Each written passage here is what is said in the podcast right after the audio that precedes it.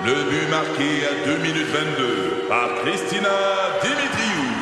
Avec l'aide de Sebastiano Brunet, Lucie Beaulieu, Tarek Malki, Jenny Agostino, Edith Chen, Emmanuel Jean-Pierre. Au hockey, comme en immobilier, pour réussir, ça prend toute une équipe.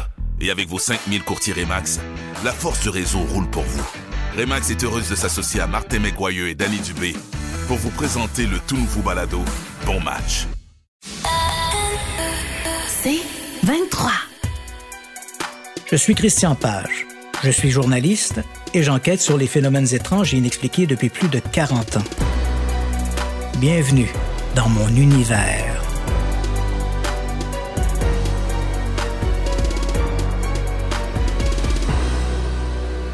À l'origine, les terres situées au sud du lac Pontchartrain, dans ce qui était alors la province française de la Louisiane, n'étaient que des marécages infestés d'insectes et d'alligators.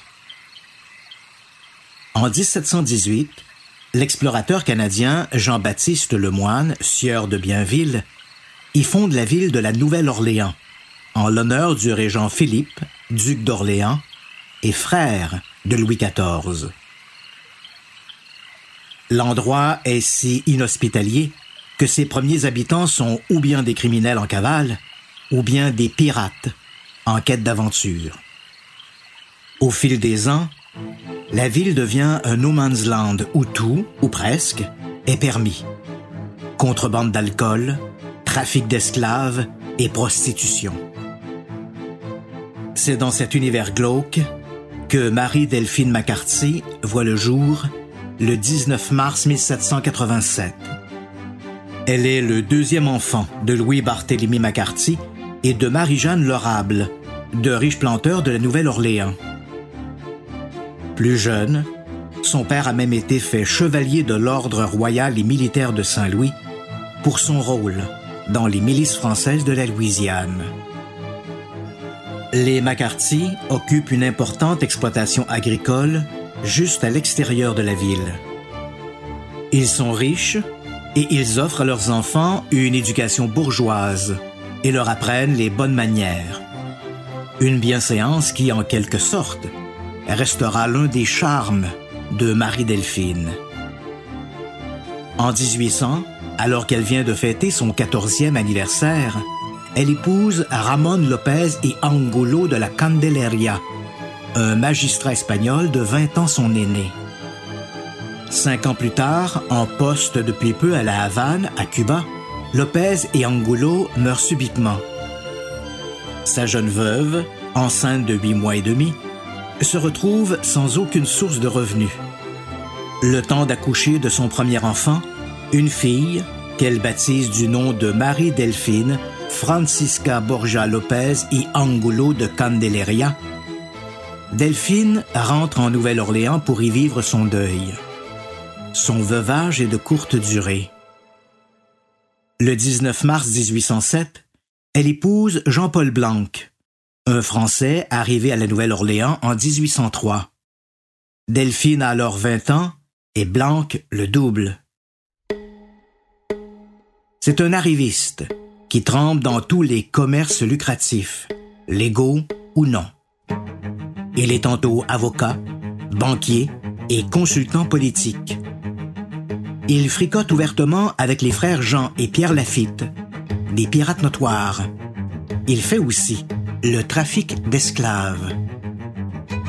Durant son enfance, Delphine McCarthy a été entourée de domestiques noirs. Mais c'est sans doute auprès de Blanc, un individu amoral, qu'elle développe ce mépris envers les esclaves à moins que ce trait de caractère ait toujours été le sien. En octobre 1815, Jean-Paul Blanc meurt à l'âge de 50 ans. Delphine, qui n'a pas encore 30 ans, se retrouve pour une deuxième fois veuve. Qui plus est, elle a cinq jeunes enfants à charge. Sa fille Borja, 11 ans, née de son union avec Ramon Lopez y Angulo, et ses quatre enfants, née de son mariage avec Blanc. Pauline, 6 ans, Laure, 3 ans, Jeanne, 1 an et demi, et le petit Paulin, 6 mois. Delphine est certes veuve, mais c'est une veuve riche. Uniquement la succession de Jean-Paul Blanc lui a rapporté plus de 160 000 dollars, l'équivalent de 2,5 millions de dollars en devises actuelles. La riche veuve Blanc, comme on l'appelle, est un bon parti. Elle est courtisée. L'un de ses soupirants se nomme Léonard Louis-Nicolas Lalaurie. C'est un jeune Français fraîchement débarqué à la Nouvelle-Orléans. Il a étudié la médecine à l'Université de Toulouse, en France, avec une spécialité en orthopédie. Il espère faire fortune en Louisiane. Il fait la rencontre de la veuve Blanc aux alentours de 1825. À ce moment-là, le docteur Lalaurie n'a que 23 ans et Delphine, 38 ans. Leur rencontre se multiplie et le 13 août 1827, Delphine donne naissance à un petit garçon prénommé Jean-Louis Léonard. Mais les mauvaises langues parlent. Le garçon est né en dehors des liens du mariage, une situation plutôt scabreuse dans cette Nouvelle-Orléans puritaine et ultra-catholique. Les amoureux doivent vite officialiser leur union, ce qu'ils font le 12 janvier 1828. C'est à cette époque que les rumeurs de maltraitance commencent à circuler. À voix basse, on raconte que Madame Lalaurie imposerait à ses domestiques des punitions cruelles et sadiques. Si la loi autorise les châtiments corporels, elle dit aussi que ces corrections doivent être administrées avec modération. Le meurtre et les mutilations d'esclaves sont strictement interdits.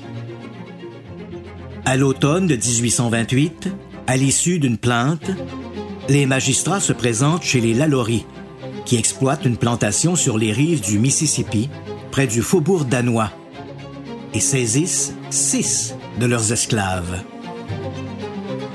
Madame Lalaurie est simplement accusée de maltraitance et doit payer une amende dérisoire. L'affaire devient encore plus ridicule quand on sait que quelques semaines plus tard, elle rachète ces mêmes esclaves, vendus à l'enchère publique, via une parente. En 1831, les Lalaurie emménagent dans leur nouvelle maison du vieux quartier français, sise à l'intersection des rues Royales et de l'hôpital. Maintenant, Governor Nicol Street. C'est l'une des maisons les plus cossues du quartier et les Lalaurie ont déboursé une fortune pour sa construction. La maisonnée se compose alors des époux Lalaurie, des quatre enfants nés de l'union de Delphine et de Jean-Paul Blanc, Pauline, 23 ans, Laure, 19 ans, Jeanne, 18 ans et Paulin, 17 ans, et de l'unique enfant du couple, Jean-Louis, 5 ans. Au moment de prendre possession des lieux, les Lalaurie ont aussi à leur service une vingtaine d'esclaves noirs. Pour la décoration de leur foyer, les Lalaurie dépensent sans compter. Louis fait aménager un cabinet à faire pâlir d'envie les plus grands médecins de Paris. Et Delphine fait appel aux plus réputés décorateurs de la Louisiane. À eux seuls, les meubles et les œuvres d'art valent une fortune. Les extravagances du couple ne s'arrêtent pas qu'au luxe de leur intérieur. Chaque semaine, Delphine organise des réceptions où le gratin de la société néo-orléanaise est invité. Et même si les rumeurs de maltraitance ont fait pâlir son lustre, les réceptions de Madame deviennent vite des soirées mondaines où il est bon d'être vu. D'ailleurs, ces rumeurs, se disent les convives, sont sans doute exagérées. Il est vrai qu'il y a un roulement d'esclaves chez les Lalaurie, mais lorsqu'on s'informe du sort des disparus, Delphine explique qu'ils sont en congé, ou mieux encore, qu'ils ont été affranchis. Tout s'explique. À l'automne de 1833, les rumeurs de sévices montent d'un cran. Une voisine raconte avoir vu Madame Lalaurie poursuivre une jeune domestique jusque sur le toit de la maison, d'où la fillette aurait chuté dans la cour intérieure. La maîtresse se serait débarrassée du corps en demandant à son fidèle majordome, un métis prénommé Bastien, de le jeter au fond du puits. Le 10 avril 1834, en matinée, un feu éclate à la maison des Lalaurie. Les flammes naissent dans la cuisine, une pièce située dans l'aile de service, juste en dessous du quartier des esclaves. Rapidement, les voisins accourent pour prêter main forte. Parmi eux se trouve Jacques-François Canonge, juge à la cour criminelle de la Nouvelle-Orléans. Canonge habite en face des Lalaurie, rue Royale. Alors qu'une poignée d'individus s'affaire déjà à mettre à l'abri les précieuses collections du couple, le magistrat s'approche du docteur Lalaurie et lui demande comment se portent les esclaves. Sa question a pour effet de déplaire au praticien, qui lui répond sèchement qu'il ferait mieux de se mêler de ses affaires. Le juge est surpris par cette agressivité. Sur ces entrefaites, les sapeurs arrivent et, sur ordre du magistrat, qui a décidé de prendre les choses en main, malgré la désapprobation du docteur Lalaurie, défoncent la porte menant aux cuisines. Ils y trouvent une femme âgée, enchaînée au pied de la cuisinière. Elle explique que c'est elle qui a mis le feu pour se libérer du joug de sa maîtresse. Dans la foulée, elle invite les sapeurs à grimper à l'étage, là où Madame Lalaurie a fait aménager une chambre spéciale, une chambre qui n'est rien de moins qu'une salle de torture. Dans cette pièce, située juste sous les toits, les secouristes découvrent sept esclaves, trois femmes et quatre hommes. Ils sont affamés et enchaînés à des colliers d'acier garnis de pointes acérées. Leur corps est couvert de plaies, dont plusieurs, infectés, grouillent d'asticots. Sur place, les secouristes trouvent aussi une panoplie d'instruments, tous plus raffinés les uns que les autres, et spécialement conçus pour infliger les pires souffrances. La scène est si choquante que les journaux locaux font preuve d'une retenue dans leur descriptif.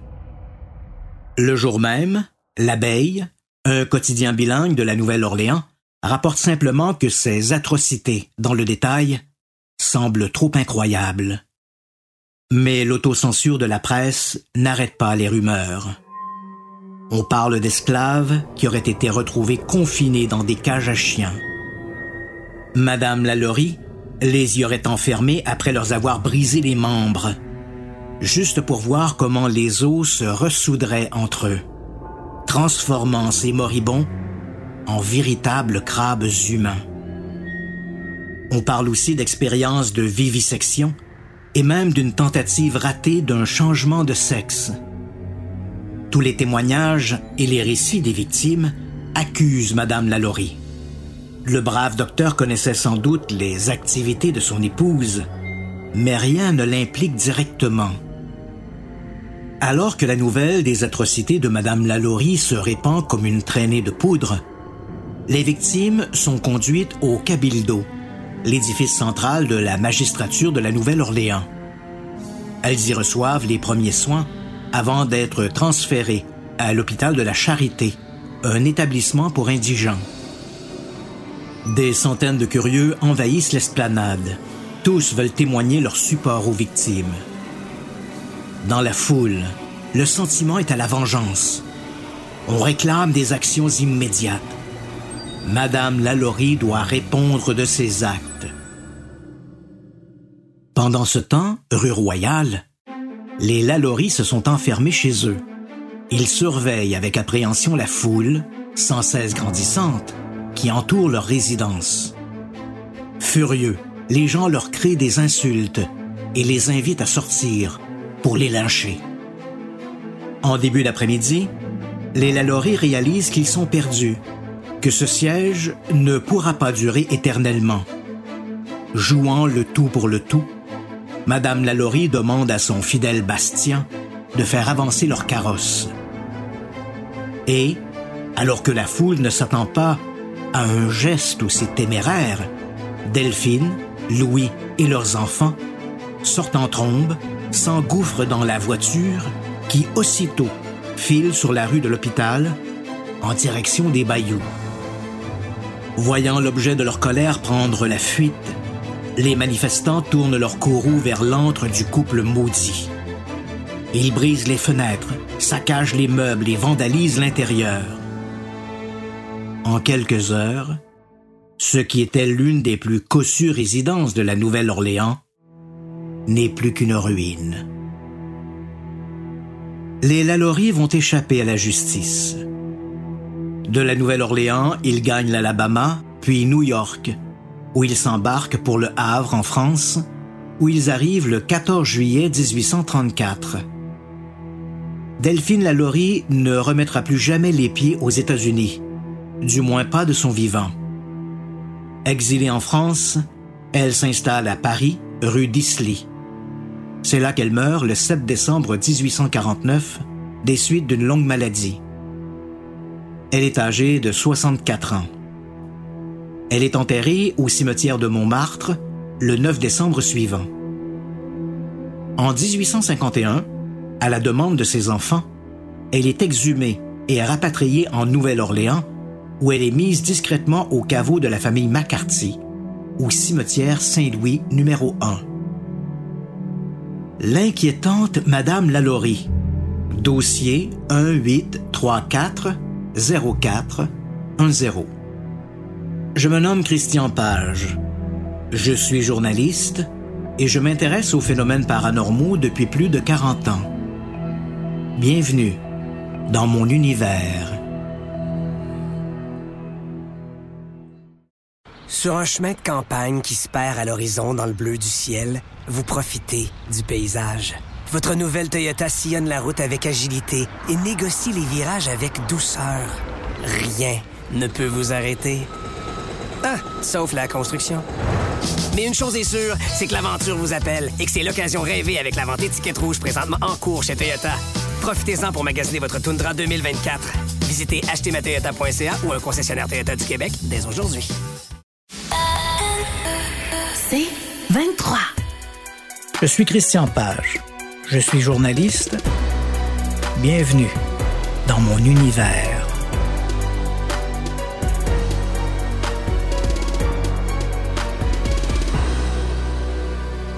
En 2002, je suis tombé sur The San Francisville Experiment, un faux documentaire dans la lignée du fameux Blair Witch Project. Le film, tourné en 2000, raconte les mésaventures de quatre personnes, un médium, un chasseur de fantômes, un historien et un cinéaste, qui passent la nuit dans un manoir réputé hanté à San Francisville, en Louisiane.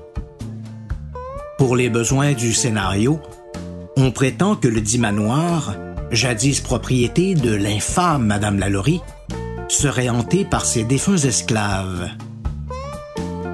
Avant de voir The San Francisville Experiment, je n'avais jamais entendu parler de cette Madame Lalaurie. Mais l'histoire de cette Docteur Frankenstein en jupon m'a tout de suite intrigué. Avait-elle réellement existé? Ses crimes étaient-ils aussi monstrueux qu'on le disait?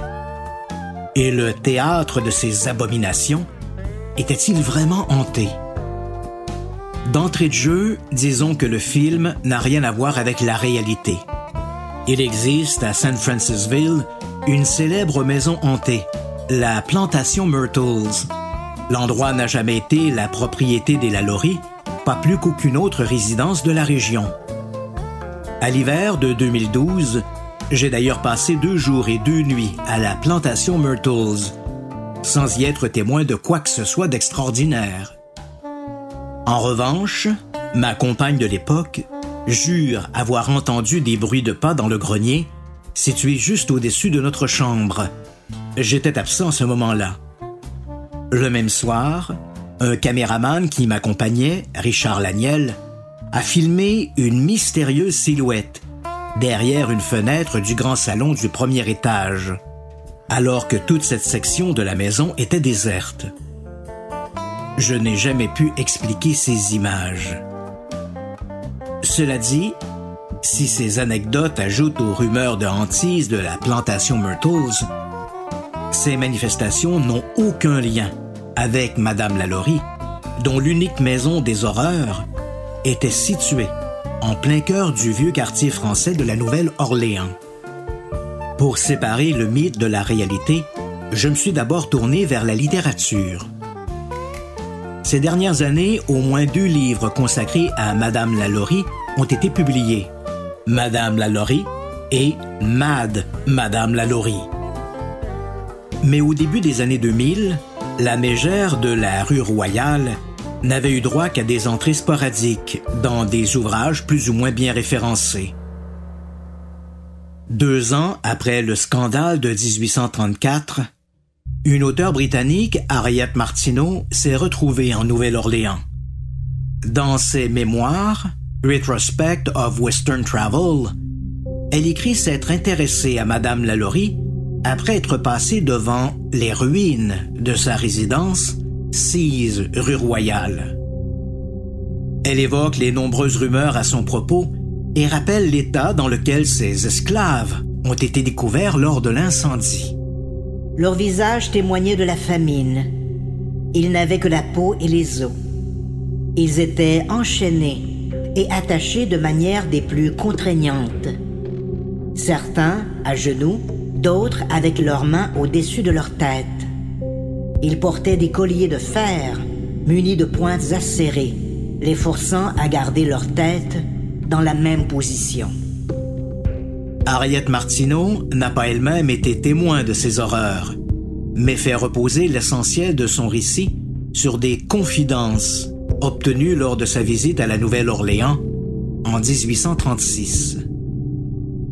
Comme les faits remontaient à peine à deux ans, plusieurs de ces sources étaient des témoins directs de ces événements, ce qui ajoute à la crédibilité de son compte-rendu. Avec les versions plus tardives, on voit apparaître des détails beaucoup plus morbides et plus fantaisistes.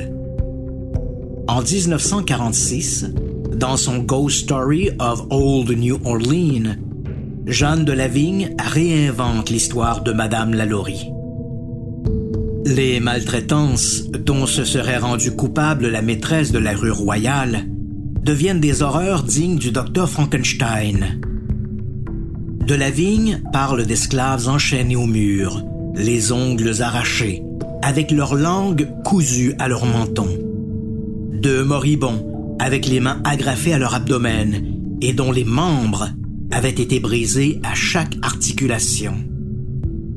De la vigne écrit aussi que certains de ces malheureux avaient été éviscérés et que leurs intestins avaient été noués autour de leur taille. D'autres esclaves, ajoute l'auteur, avaient des trous dans la tête, par lesquels leurs bourreaux pouvaient introduire des tiges de bois pour mieux torturer leur cervelle à nu. Jeanne de la Vigne ne donne aucune référence à son récit, mais l'horreur de ses descriptions va hisser Madame Lalaurie au panthéon des monstres humains. Et c'est encore ce portrait qui prévaut aujourd'hui. Après la littérature, je me suis tourné vers les journaux. Les principaux quotidiens de l'époque étaient L'Abeille, The Bee, un journal publié en anglais et en français, Le Courrier et L'Advertiser. Leur compte-rendu des événements ne manque pas d'épithètes pour décrire Madame Lalaurie.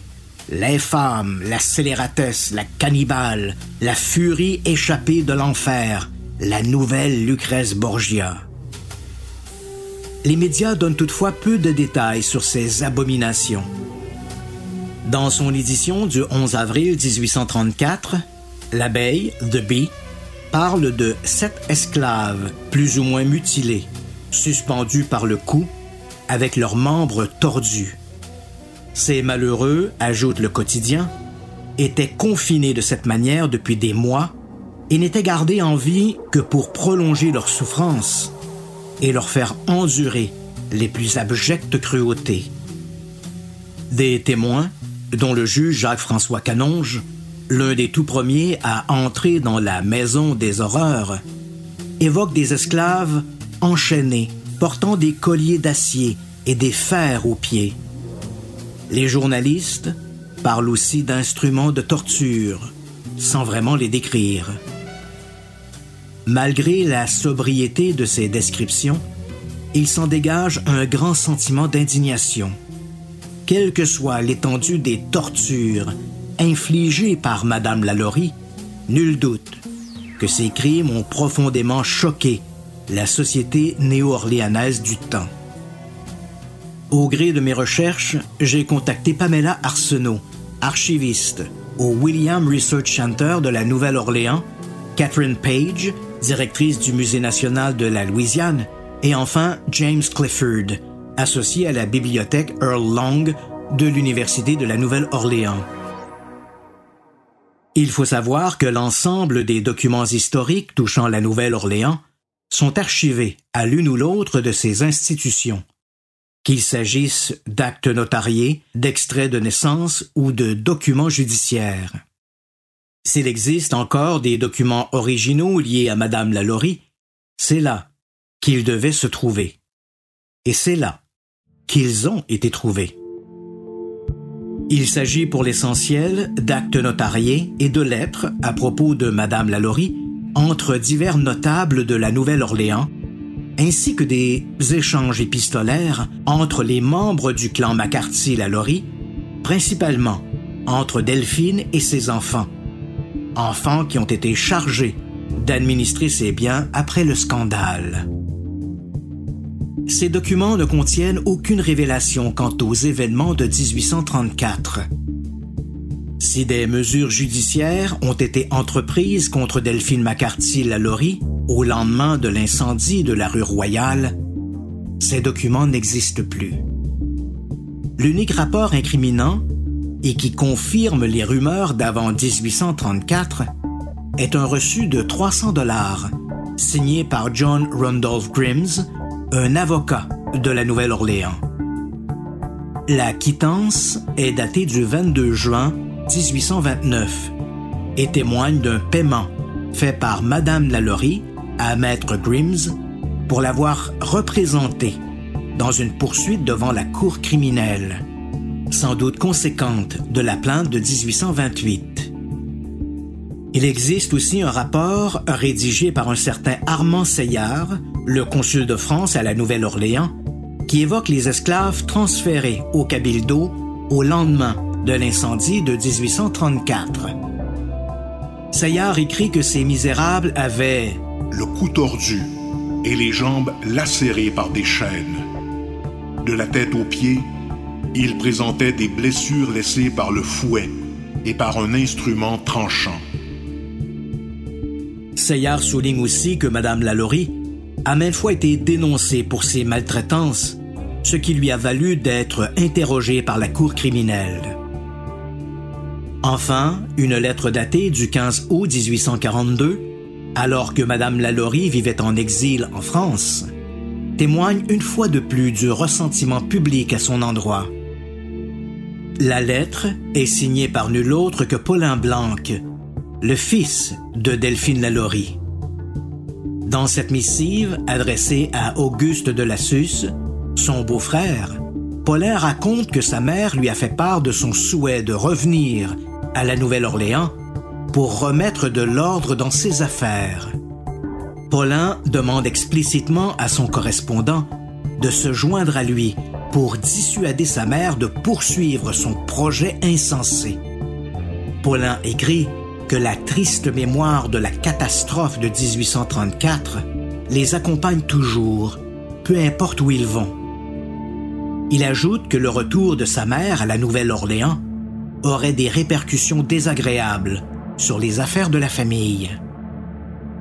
En évoquant la catastrophe de 1834, Paulin n'accuse pas ouvertement sa mère de maltraitance envers ses esclaves, mais témoigne d'un sentiment public vis-à-vis de l'ancienne maîtresse de la rue Royale. Après la fuite des Lalaurie, leur manoir est resté inoccupé de longues années. C'est durant cette période que des histoires de fantômes ont commencé à circuler. Des passants auraient aperçu des silhouettes derrière les fenêtres éborgnées. D'autres auraient entendu des cris et des pleurs venant des ruines. Déjà au milieu du 19e siècle, l'édifice avait acquis la réputation d'être l'un des endroits les plus hantés de la Nouvelle-Orléans. Dans son Ghost Story of Old New Orleans, Jeanne de Lavigne raconte que la maison aurait été construite sur un ancien cimetière espagnol, lui-même aménagé sur un ancien cimetière autochtone, d'où la variété des apparitions. Au fil du temps, la maison Lalaurie a connu diverses vocations. Curieusement, ses nombreux propriétaires n'y ont trouvé que malheur et ruine. En 1837, elle est vendue à un certain Pierre-Édouard Trastour pour la somme de 14 000 dollars, la moitié du prix payé par les Lalaurie en 1831. Trois mois plus tard, ruiné par une série de mauvais placements, Trastour la revend à Charles Caffin. Ce riche entrepreneur fait rénover l'édifice et y fait ajouter un troisième étage. En 1845, il loue la maison à la Franklin High School, une institution pour garçons. Mais les affaires tournent mal et l'année suivante, l'école ferme ses portes. En 1862, Caffin vend la maison à un professeur de musique, Amelia Zachary Saul Kamak, qui ne l'habitera que cinq ans. Et la liste se poursuit. En 2006, l'acteur Nicolas Cage achète la maison pour la somme de 3 450 000 dollars. Mais la star ne peut rien contre le mauvais sort qui s'acharne sur la propriété poursuivi par le fisc qui lui réclame plusieurs millions de dollars en taxes impayées, Cage doit se départir de la propriété. En 2011, la maison est acquise par Michael Whelan, un homme d'affaires texan pour la somme de 2 100 000 dollars.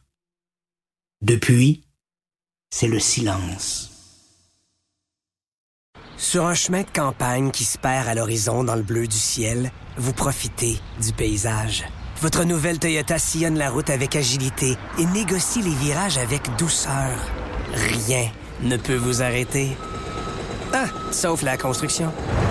Mais une chose est sûre, c'est que l'aventure vous appelle et que c'est l'occasion rêvée avec la vente étiquette rouge présentement en cours chez Toyota. Profitez-en pour magasiner votre Tundra 2024. Visitez achetermatoyota.ca ou un concessionnaire Toyota du Québec dès aujourd'hui. C'est 23.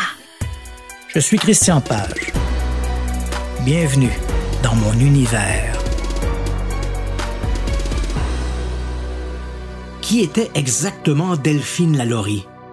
Était-elle cette émule du docteur Frankenstein décrit par la littérature?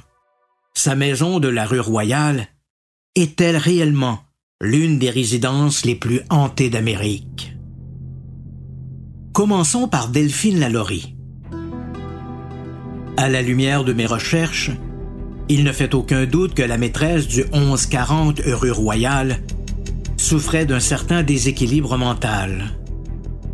Les comptes rendus de la presse de l'époque, les commentaires de certains de ses contemporains et même certaines lettres échangées entre les membres de la famille McCarthy-Lalaurie décrivent unanimement une femme incapable de contrôler ses sautes d'humeur.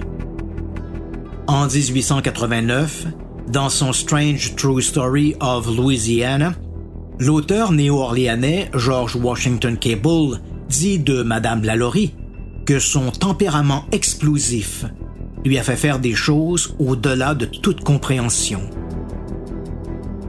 À la même époque, un article publié dans le Daily Pequeen, un quotidien de la Nouvelle-Orléans, ajoute que Madame Lalaurie était bien connue pour ses excentricités et son tempérament incontrôlable qui parfois était voisin de la folie.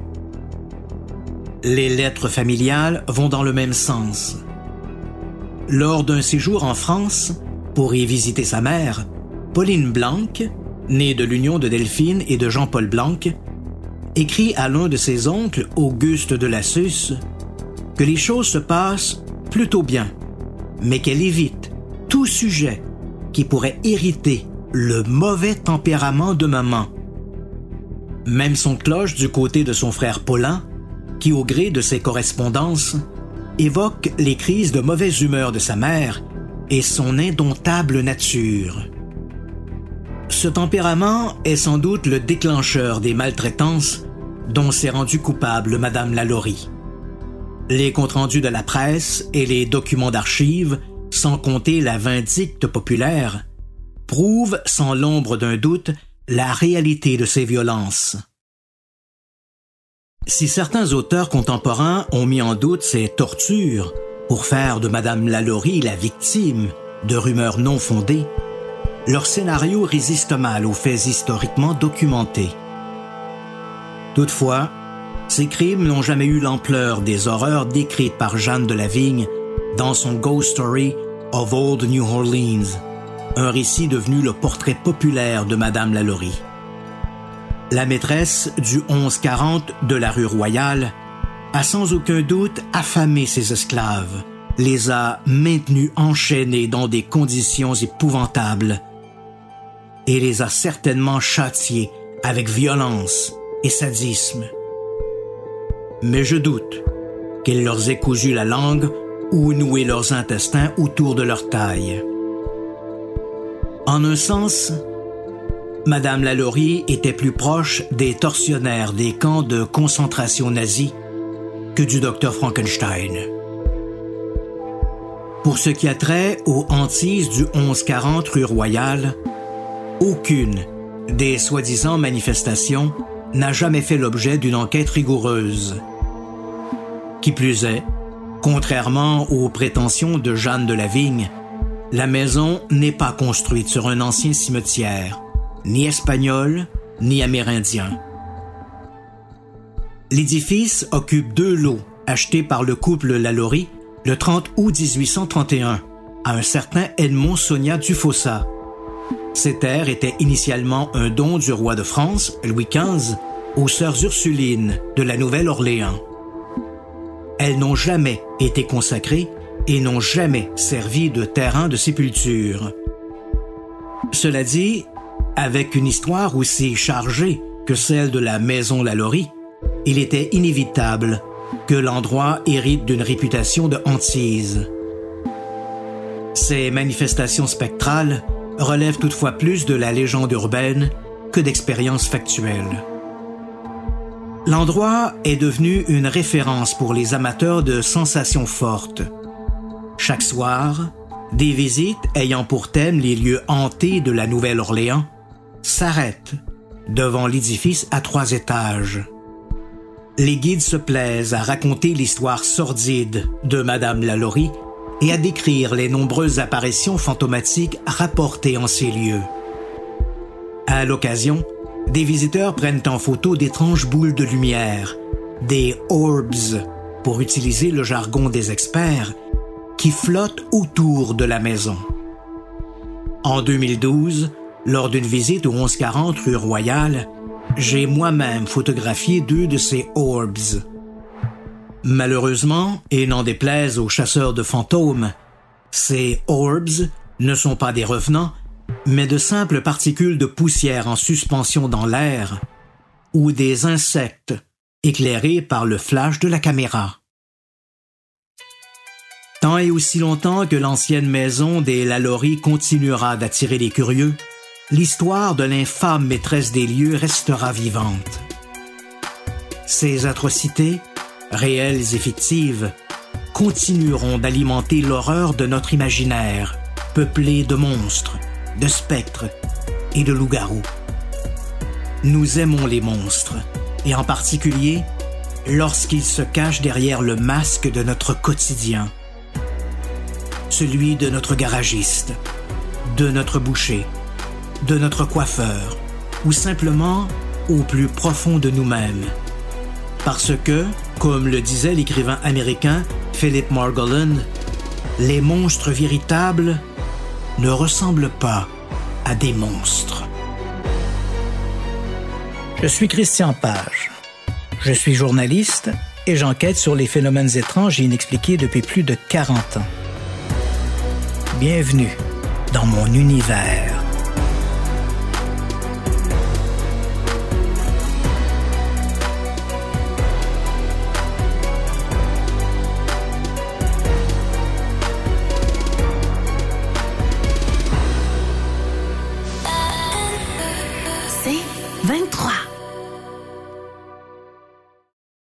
Sur un chemin de campagne qui se perd à l'horizon dans le bleu du ciel, vous profitez du paysage. Votre nouvelle Toyota sillonne la route avec agilité et négocie les virages avec douceur. Rien ne peut vous arrêter. Ah, sauf la construction. Mais une chose est sûre, c'est que l'aventure vous appelle et que c'est l'occasion rêvée avec la vente étiquette rouge présentement en cours chez Toyota. Profitez-en pour magasiner votre Tundra 2024. Visitez achetermatoyota.ca ou un concessionnaire Toyota du Québec dès aujourd'hui.